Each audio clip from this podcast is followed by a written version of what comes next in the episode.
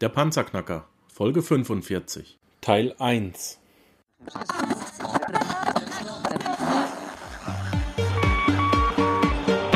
Hallo zusammen, ich bin Markus, willkommen beim Panzerknacker Podcast. Lass uns loslegen. Wenn du mich zum ersten Mal hörst, danke ich dir fürs Kommen. Wir reden hier über Geld, das erforderliche Mindset, finanzielle Freiheit und alles, was dazugehört. Und jetzt lass uns in die Show starten. Ein neuer Tag, eine neue Episode, ein neues Interview.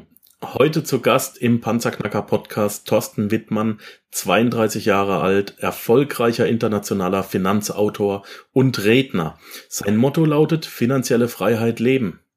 Obwohl mit 16 als frustrierter Lehrabbrecher gestartet, hat er mit viel Ausprobieren und Eigenstudium auf der Straße seine Lebensvision gefunden. Zusammen mit seinem internationalen siebenköpfigen Team klärt er Menschen mit Klartext darüber auf, was Banken und Politiker gerne verschweigen. Thorsten Wittmann vermittelt hochwirksame Praxisstrategien, die Geldsicherheit und finanzielle Freiheit garantieren. Als digitaler Nomade lebt er zurzeit in Buenos Aires schweres Wort Buenos Aires. Hm. Er reist um die Welt und recherchiert vor Ort die besten Geldanlagen und Finanztipps für seine Klartext-Community. Seine internationale Bekanntheit und inspirierenden Vorträge machen ihn europaweit zu einem der gefragtesten Redner auf Kongressen und Seminaren.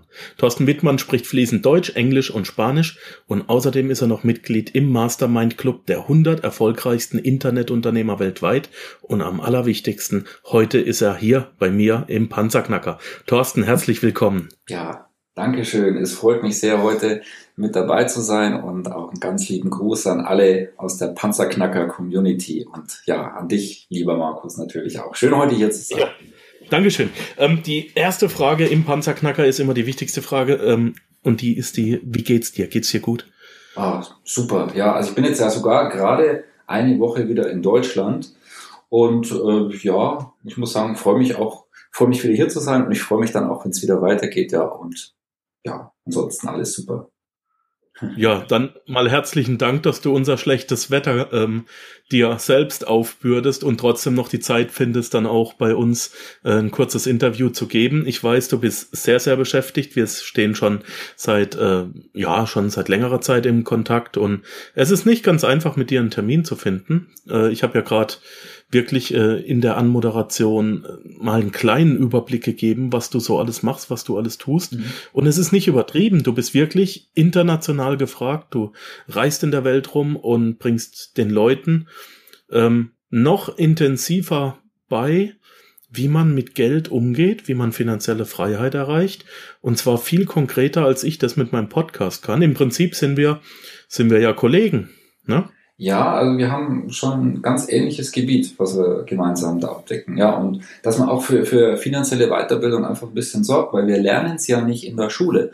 Und es muss ja nicht so trocken sein, wie man das ja vielfach kennt, vielleicht so im Banken- und Versicherungssektor und ja, wo man ja, also jetzt auch mal wirklich ganz offen sagt, wo man ja einfach ähm, mehr oder weniger verarscht wird und äh, die wirklich interessanten Sachen nicht mitbekommt. Ja. Und deswegen ist es einfach ein ganz wichtiges Thema und Deswegen äh, sehe ich da persönlich auch einen ganz, ganz großen Sinn drin, möglichst viele Menschen da zu erreichen, äh, ein bisschen aufzuklären, was hierzulande läuft, auch in anderen Bereichen. Und ja, wenn man wirkliche Freiheit im Leben umsetzen möchte, das ist eben untrennbar mit finanzieller Freiheit verbunden und das ist untrennbar mit Geld verbunden. Und das ist unser Thema.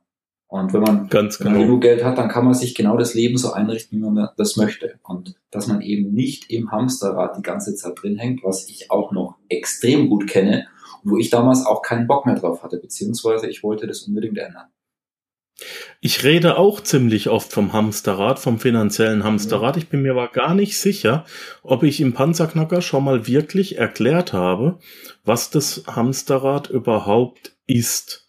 Möchtest du mir äh, dafür die Erklärung mal liefern? Was ist denn ein Hamsterrad? Warum hängen wir da alle drin? Ja, interessante Frage. Also nach einer genauen Definition, was Hamsterrad ist, ähm, könnte ich jetzt so auch nicht sagen, das kann ich jetzt nur spontan aus dem Bauch raus sagen, beziehungsweise ist ja auch für jeden was anderes. Aber für mich ist Hamsterrad bedeutet, dass ich das Leben anderer führe, dass ich das nicht frei wähle, dass ich Dinge tue, die ich eigentlich nicht tun möchte. Und das hat sehr, sehr häufig eben, ich sage jetzt mal, nennen wir es mal in dem materiellen Bereich, eben mit dem Thema Geld zu tun. Und die meisten Menschen tun, ein, tun eine Arbeit, einen Job eben ja, weil sie Geld verdienen müssen, in Anführungsstrichen, um irgendwie dann zu überleben, um die Familie zu versorgen, aber tun mehr oder weniger die Hälfte der wachen Zeit, vielleicht sogar noch mehr Dinge, die sie eigentlich überhaupt nicht wollen. Und das ist, ja, das ist traurig. Und es ist ja auch mal grundsätzlich in Ordnung, weil irgendwie muss man ja auch mal Geld verdienen, aber es geht ja auch darum, dass man wirklich seine Leidenschaft und seine Passion lebt. Und äh, deswegen ist ja auch ähm, ja mein beziehungsweise unser Slogan von, von meiner Firma, äh, finanzielle Freiheit zu leben. Und Menschen genau dazu zu verhelfen mit funktionierenden Strategien, wie man mehr und mehr dorthin kommt. Und bei mir war es ja auch ähm, so, dass ich damals, ich habe mit 16 meine Lehre abgebrochen. Ich hatte kein Geld, ich hatte keine Ahnung, wie ich das direkt ändern konnte. Ich hatte aber einfach nur die Motivation, die Vision, den Traum, das zu tun. Und dann habe ich einfach, bin ich einfach rausgegangen ähm, auf die Straße und habe viel ausprobiert. Das meiste hat nicht funktioniert und ähm, habe einfach, war aber immer offen, habe immer dazugelernt und habe das dann Schritt für Schritt nach und nach geändert. Mhm. Da haben wir einiges gemeinsam. Ich habe, glaube ich, mit 17 abgebrochen. ähm, ja. Ähm, jetzt ist es so, dass ich mit dem Panzerknacker, ich unterrichte und ich versuche möglichst viel Fachwissen rauszugeben. Bei dir und deiner Firma geht es noch viel, viel weiter. Ihr habt noch viel mehr Bereiche und ihr könnt auch wirklich konkrete Lösungen anbieten. Ähm, wir haben, wir haben mal drüber gesprochen. Ihr habt fünf Bereiche, die ihr komplett ähm, abdeckt, wenn es um das Thema Finanzwesen geht. Ähm, die fünf Bereiche heißen, der erste Bereich ist Denken wie Millionäre. Das, da geht es also ums, um das Mindset, wie man denken soll über Geld, äh, über Finanzen und so weiter. Der zweite Bereich, den ihr abdeckt, äh, ist Finanzinsiderwissen. Also ja, kannst du gleich erklären, ähm, ja, was das alles beinhaltet? Kannst du viel besser als ich? Ich kann es auch gerne vorstellen, wenn du möchtest. Also ja, mach mal, mach mal, mach du das mal. Ähm, ja, also genau. Ähm, ich mal, ich, ich hatte damals festgestellt, ähm, wenn man finanzielle Freiheit umsetzen will im Leben, dann ist es nicht einfach nur, weil viele Menschen glauben ja zum Beispiel, ja, ich bräuchte einfach nur, ich brauche dann einfach nur Top-Geldanlagen ähm, und dann läuft das Ganze. Es sind aber in Wirklichkeit ganz unterschiedliche Bereiche, die man managen muss, damit man wirklich frei ist dort draußen. Und das ist den meisten Menschen nicht ansatzweise bewusst, geschweige denn, diese Bereiche dann auch noch zu lernen. Und äh, das fängt mit dem ersten Bereich an, das ist die Basis, aber die ist so essentiell, die wird gnadenlos unterschätzt. Das ist der Bereich Denken wie Millionäre. Das heißt Strategien, das heißt auch in das Unterbewusstsein zu schauen, wenn wir darauf gepolt sind, einfach von unserer Umgebung her, von unseren Eltern her, dass wir nicht viel, äh, dass, dass wir ja nicht finanzielle Freiheit umsetzen, wenn wir das, wenn das gar nicht bei uns wirklich existent ist, dann werden wir es auch nie wirklich umsetzen, wenn unsere Glaubenssätze dagegen sprechen. Dann haben wir den zweiten Bereich Finanzinsiderwissen, dann wirklich da draußen zu verstehen, wie dieses Spielchen eigentlich funktioniert. Denn ich muss ja irgendwo die Spielregeln kennenlernen, wenn ich ein Spiel gewinnen will. In unserem Fall ja das Spiel finanzielle Freiheit. Das heißt, ich muss auch verstehen können, dass Banken, Versicherungen, auch die Politik ja eine gegenteilige Position zu unserer haben. Das heißt, die, die sind nicht daran interessiert, dass wir vor allem finanzielle Freiheit umsetzen, sondern dass die möglichst viel Geld verdienen. Und das muss man wissen und einschätzen können. Und dann auch das heißt, welche, äh, auch schon mal generell verstehen, okay, welche Geldanlagen sind mir dienlich, welche Bereiche, muss man sozusagen, und welche nicht. Dann der dritte Bereich, Spitzengeldanlagen.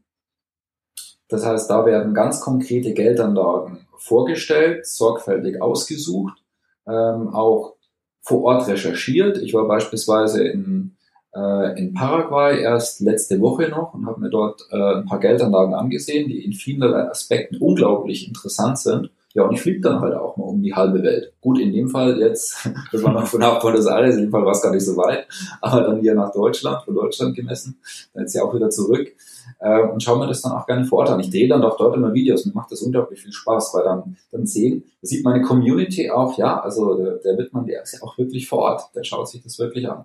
Also, Magst du da schon was verraten? Was hast du denn da angeschaut in, in ähm, ja, möchte Uruguay ich in, oder Paraguay? Möchte in, in Paraguay. Ja, Uruguay ist auch in, okay. einigen, Aspekten war ich auch schon ein paar Mal. Das ist auch für, weil es hat einen sehr starken Bankensektor. Es ist dahingehend auch sehr interessant, sehr stabil einfach. Und Paraguay auch sehr interessant. Also es gibt da manche Länder in Südamerika, da kann man wirklich investieren, wie zum Beispiel Argentinien, wo ich ja auch lebe. Ich würde, also ich würde da niemals investieren, sage ich auch. Also das macht einfach keinen Sinn. Also äh, gerade auch in die Währung. Also der, ist die, der, der argentinische Peso ist ja noch schlimmer als der Euro. Also das heißt auch schon ein bisschen was, weil wenn man die Situation des Euro ansieht, das ist einfach traurig, ja, was, was dort passiert. Gut, aber das ist jetzt ja nicht unser heutiges Thema.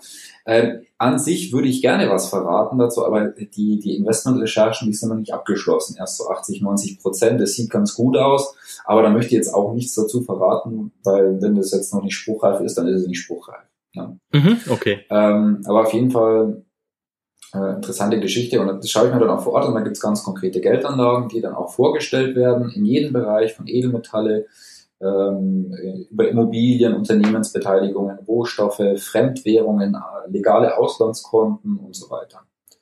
Dann haben wir den äh, vierten Bereich, passives Einkommen lebenslang. Da geht es um zwölf Einkommensströme, ähm, wo man sich dann eben seine passenden heraussuchen kann, äh, um die Dinge dann auch zu automatisieren. Denn man kann natürlich auch viel Geld haben, aber wenn es nicht automatisch läuft, dann ist man ja trotzdem möglicherweise Sklave von sich selbst. Man hat alles, man hat einen Haufen Kohle, aber muss trotzdem, wie zum Beispiel äh, Business-Automatisierung ist ein Bereich, aber trotzdem wie ein Verrückter arbeiten, um das irgendwie so im Leben zu erhalten. Das ist ja auch nicht Sinn und Zweck. Und auch bei den Einkünften. Es ist ja auch schön und gut, wenn man vielleicht ähm, jetzt beispielsweise, ich bin ein großer Edelmetall-Fan. Ich glaube, es macht in aktuellem Umfeld sehr, sehr viel Sinn, Edelmetalle zu besitzen. Aber das ist jetzt nicht die beste Geldanlage für passives Einkommen. Ja. Und mhm. wenn ich jetzt aber halt mal irgendwann sagen möchte, okay, ich möchte ja nicht mehr arbeiten, ich finde es schön, ich habe meine 1000 Euro, mit denen man ja schon in vielen Ländern sehr gut leben kann, wie beispielsweise in Paraguay oder auch in anderen Ländern, da kann man wirklich super leben mit diesem Geld. Ähm, können wir auch vielleicht am Schluss dann noch ein bisschen drüber sprechen. Ähm, und das ist einfach planbar. Und dann habe ich darüber hinaus noch meine anderen Geldanlagen wie Edelmetalle, dann ist das eine super Geschichte. Aber da muss man sich ja mit passiven Einkommen auseinandersetzen. Also der Bereich Nummer vier. Und der fünfte Bereich, da haben wir schon ein bisschen drüber gesprochen, ähm, überlasse ich dann auch dir, ob man das bei unserem heutigen Schwerpunkt äh, überlassen, ist auch eines meiner Lieblingsthemen, äh, finde ich, finde ich ganz interessant, und zwar dieser Bereich, ähm, ja, bei uns heißt er die Matrix der Ultrareichen was so diese Spezialstrategien beinhaltet, die beispielsweise, also Spezialvehikel wie Auslandsfirmen, wie Vereine, wie äh, Stiftungen ähm, und so weiter, als auch, äh, auch legale Auslandskonten und auch der Bereich Auswandern. Wo kann ich günstig und sehr, sehr gut im Ausland leben? Jedes Land hat seine Vor- und Nachteile, aber sicherlich für den einen oder anderen dort auch sehr äh, interessant, weil es gibt sehr, sehr schöne, auch vielleicht auch warme Länder in dieser Welt, wo man viel, viel günstiger leben kann als in Deutschland, Österreich und vielleicht auch nochmal gerade der Schweiz, was jetzt auch nicht so der, der günstigste Standort ist. Ne? Und da gibt es ja ganz tolle Orte. Und äh, da schaue ich mir, das ist einer der Bereiche, was ich für mich persönlich privat auch toll finde, weil das dann kann ich einfach meine Passionen, Leidenschaften dort einbringen. Generell auch so im Bereich Persönlichkeitsentwicklung, Finanzen und auch Reisen zu kombinieren, das finde ich einfach klasse. Das macht unglaublich viel Spaß. Und dadurch ist ja mhm. auch, dadurch ist eigentlich so meine Tätigkeit entstanden. Einfach, weil ich, ich habe mir viel darüber nachgedacht, was liebe ich in meinem Leben, was, was interessiert mich. Und ich habe das einfach ähm, mit viel Suchen, Ausprobieren, habe ich das zu meinem Beruf gemacht. Das halt, ja, also jetzt auch mit dem Reisebereich jetzt nochmal mit, mit neuen Aspekten, ähm, jetzt so die letzten Jahre, insgesamt seit zwölf Jahren, in, in im Finanzbereich, Sektor, ich jeden Tag mich damit beschäftige, weil ich einfach dieses Thema auch liebe. Es ist einfach so wichtig. Ich finde es traurig, dass die meisten Menschen das nie wirklich mitbekommen. Deswegen auch ganz toll, also finde ich toll für auch diejenigen, äh, die das jetzt gerade hören, einfach, weil es ist so wichtig, dieses Thema, und die meisten Menschen machen es nicht. Und äh, allein schon, wer, wer sich so einen Podcast hier anhört, äh, allein deswegen, das ist schon ein ganz großer Teil der Miete, dass man hier vorankommt. Da wird man seine Situation ähm, definitiv mit der Zeit verbessern müssen sogar, weil man den anderen meilenweit voraus ist, was sich kaum einer damit beschäftigt. 97 Prozent. Die würden sich niemals so einen Podcast anhören. Ja. Also deswegen auch ganz toll. Auch ein Lob an alle, alle diejenigen, die dieses Interview jetzt auch gerade hören. Das ist äh, eine super Einstellung. Und wenn man da weitermacht und immer dran bleibt, dann wird sich das Leben verbessern. Es geht gar nicht anders. Dort, wo man im Universum einen Fokus drauf legt, das wird besser werden. Ja, Das Gut. waren die fünf Bereiche. Bisschen das ist schon sehr, sehr, sehr, motivierend. Nein, ähm, ich danke dir, ich danke dir. Ich habe auch durchaus Interviewpartner, da äh, bin ich am Reden und die nicht, weil äh, die kriegen den Mund nicht auf. Nein, finde ich, finde ich gut. Ich würde heute gerne, weil es mich persönlich auch so, so sehr interessiert, ähm, mich interessieren alle fünf Bereiche und ähm, ich habe dir ja angekündigt, ich will eventuell auch mehr Interviews mit dir machen, ähm, auch wenn es brutal schwer ist, dich an die Angel zu kriegen. Ähm, ich bin da durchaus hartnäckig, aber ich würde heute gerne mit dir über den fünften Bereich, die Matrix der Superreichen, äh, der Ultrareichen reden, mhm. weil da geht's eben, du hast es gerade gesagt, um Auslandsfirmen, um Vereine, Firmengründungen, ähm, all das, was jeder schon mal gehört hat, aber mit dem sich nicht wirklich jemand auskennt und das auch immer so äh, in, in den Bereich des Dubiosen, in, in den Graubereich geschoben wird. Ähm, leg, leg doch einfach mal los. Äh, Thema äh, Offshore-Firma. Ist ja. das legal? Ist das nicht legal? Kann man das machen? Sollte man das machen? Warum? Weshalb? Was bringt mir das? Ja, also da vielleicht einfach so ein paar ganz wichtige Erfahrungswerte hier mal raus. Äh, wo fängt man jetzt bei diesem großen Gebiet an? Und das auf ein paar Minuten. Ähm, und wir jetzt ja keine Stunde über dieses Thema sprechen. Ähm, generell, es ist nicht illegal, eine Auslandsfirma zu gründen. Das ist einfach mal wichtig, dass man das schon mal weiß. Wenn man aber gleichzeitig äh, geltende Gesetze im eigenen Land. Die meisten Zuhörer werden jetzt wohl in Deutschland leben oder Österreich oder Schweiz und vielleicht ansonsten im Ausland, je nachdem, aber die meisten sage jetzt mal im deutschsprachigen Raum. 85 Prozent in Deutschland, ja. Okay, alles klar. Gehen wir davon aus, jemand lebt in Deutschland und der gründet eine Auslandsfirma.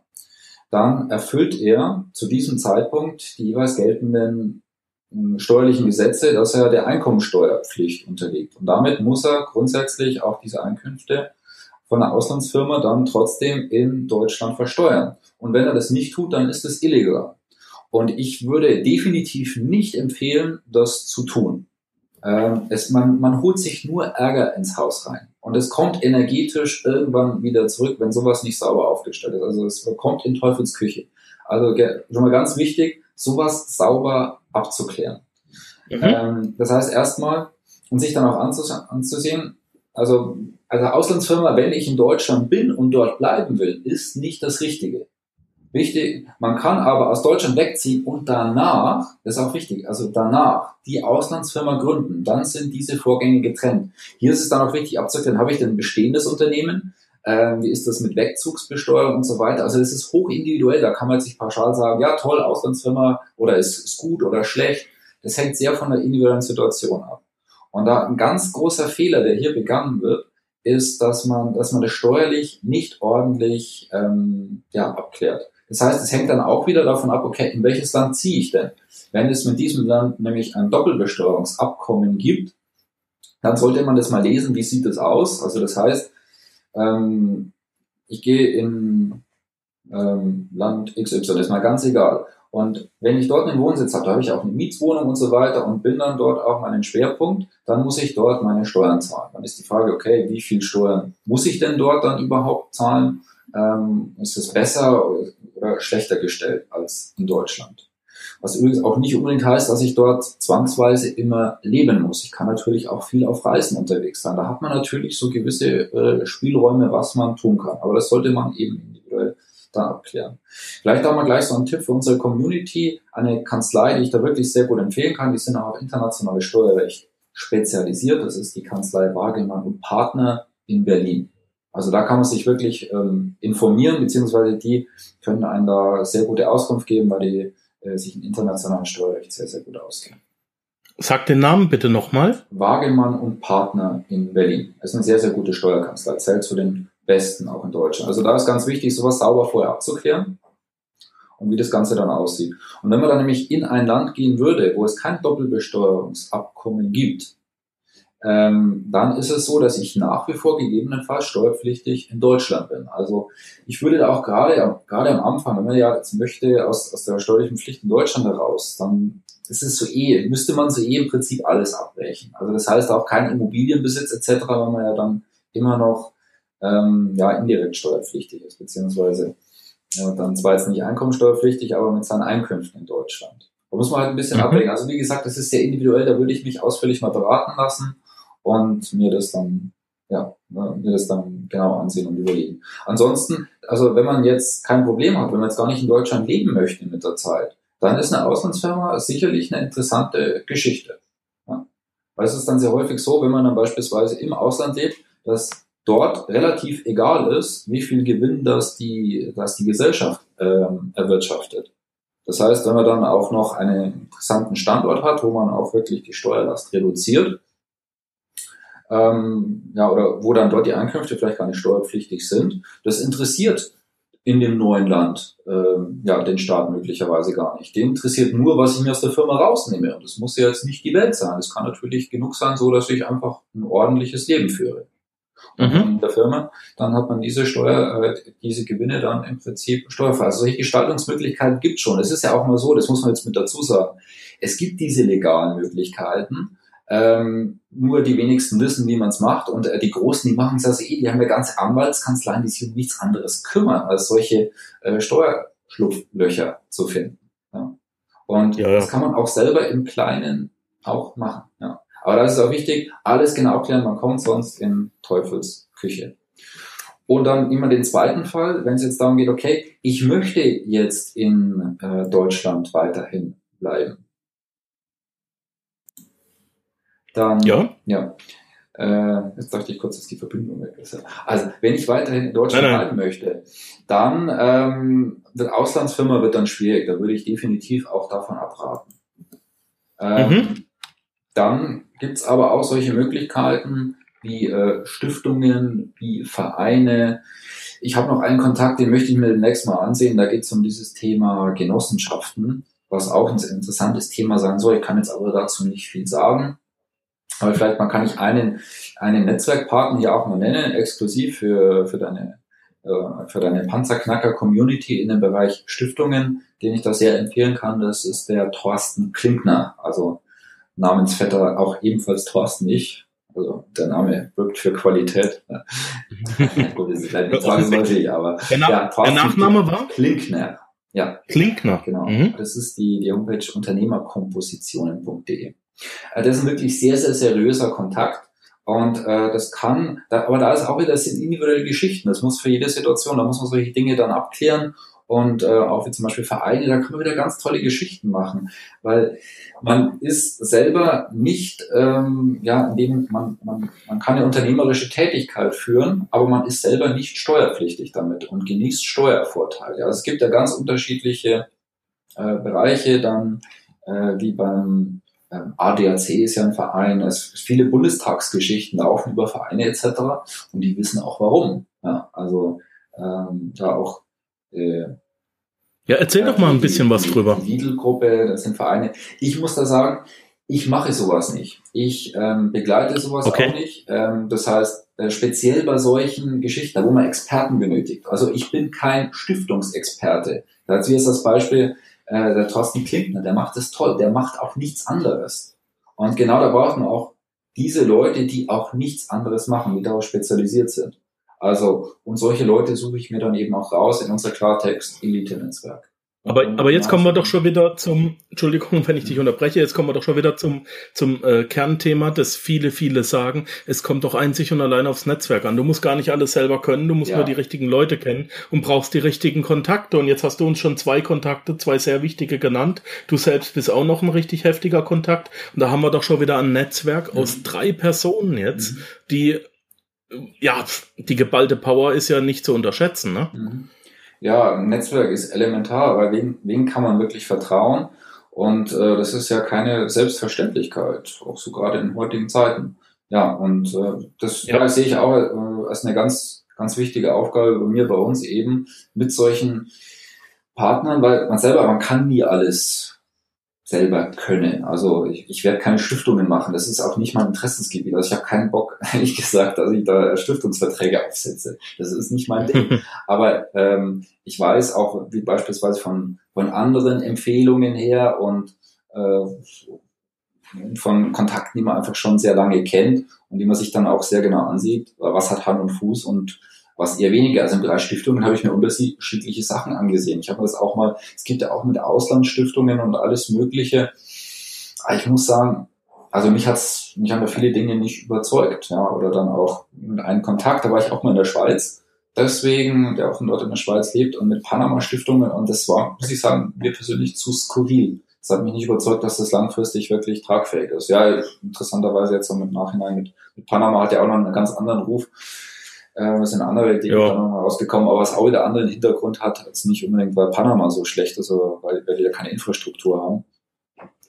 Ähm, das ist auch, wäre auch nochmal ein ganz eigenes Thema.